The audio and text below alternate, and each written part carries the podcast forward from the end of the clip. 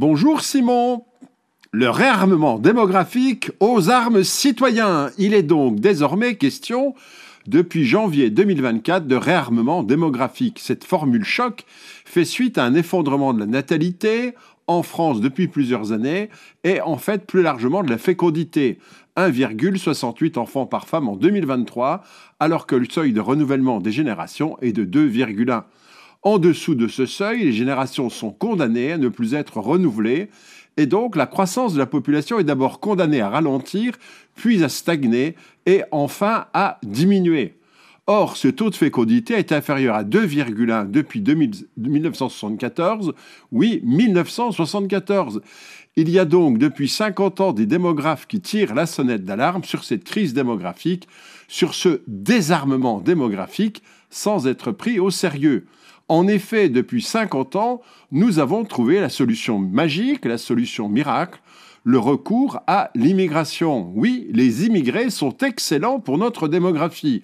À deux niveaux. D'abord, en entrant en France, ils augmentent mécaniquement le nombre d'habitants du pays. Ensuite, leur fécondité est très largement supérieure aux femmes françaises et ils fournissent ainsi de nombreuses naissances nécessaires à notre équilibre démographique. Mais revenons au réarmement démographique qui pose quelques questions. N'y a-t-il pas contradiction entre cette affirmation et le lendemain à l'Assemblée nationale un vote constitutionnalisant l'avortement avec un nombre d'avortements en hausse forte, soit 234 300 en 2022 Lutter contre l'infertilité, certes, mais de plus en plus de Françaises et de Français refusent d'avoir des enfants. Certains se font stériliser définitivement.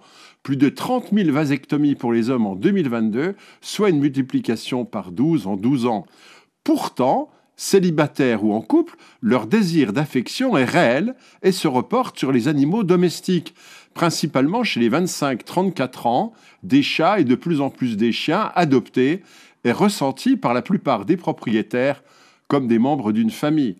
Tout cela est bien sûr respectable, mais comme le disait récemment et brutalement le pape François à de jeunes couples italiens sans enfants mais avec chiens, ce ne sont pas vos chiens qui paieront vos retraites.